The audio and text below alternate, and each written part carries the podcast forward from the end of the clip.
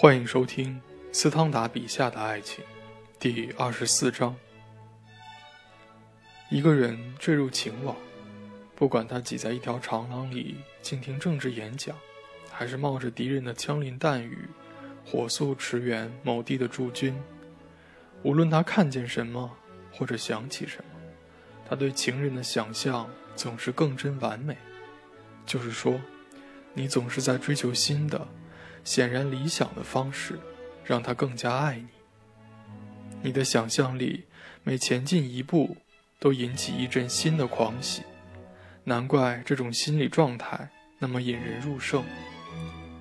尽管同一种心理一直存在，但是，一旦你变得极度的话，它就会产生相反的效果。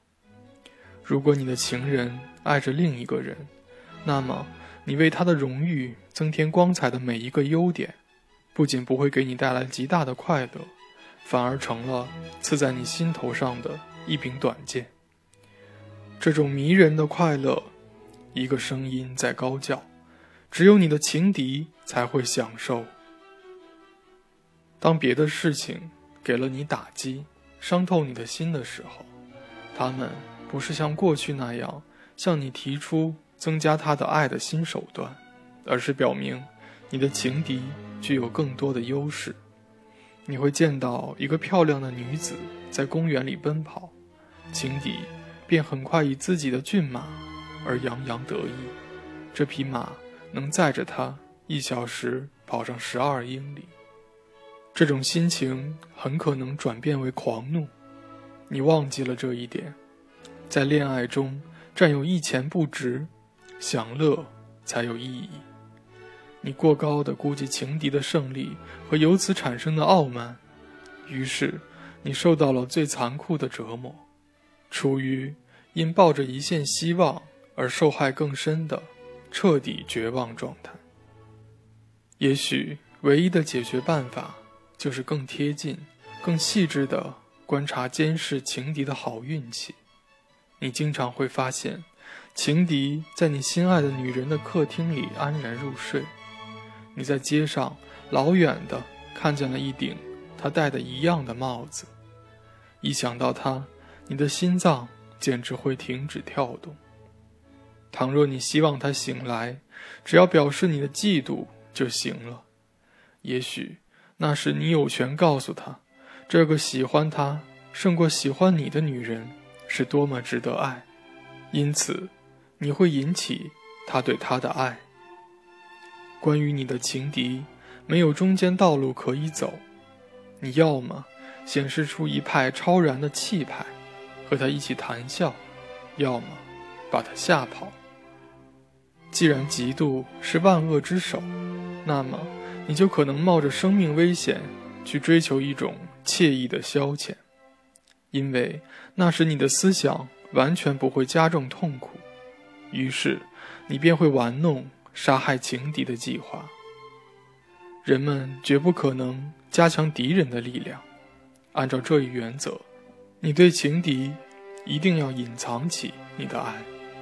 你应该悄悄的、平静的、朴实的，并且要以与爱情完全无关的借口这样说道：“先生，我不知道为什么，公正甘愿认定。”我得到某某小姐的信任，甚至几乎相信我爱上了她。如果你希望得到她的话，那么请带上我的全部心愿去争取她吧。你要是不这样做，我会很不幸的，我会因此而变成傻子的。不出半年，你就可能得到你想从他那里得到的一切。可是今天，我不知道为什么，正是与这些事情密切相关的东西，使我不得不警告你。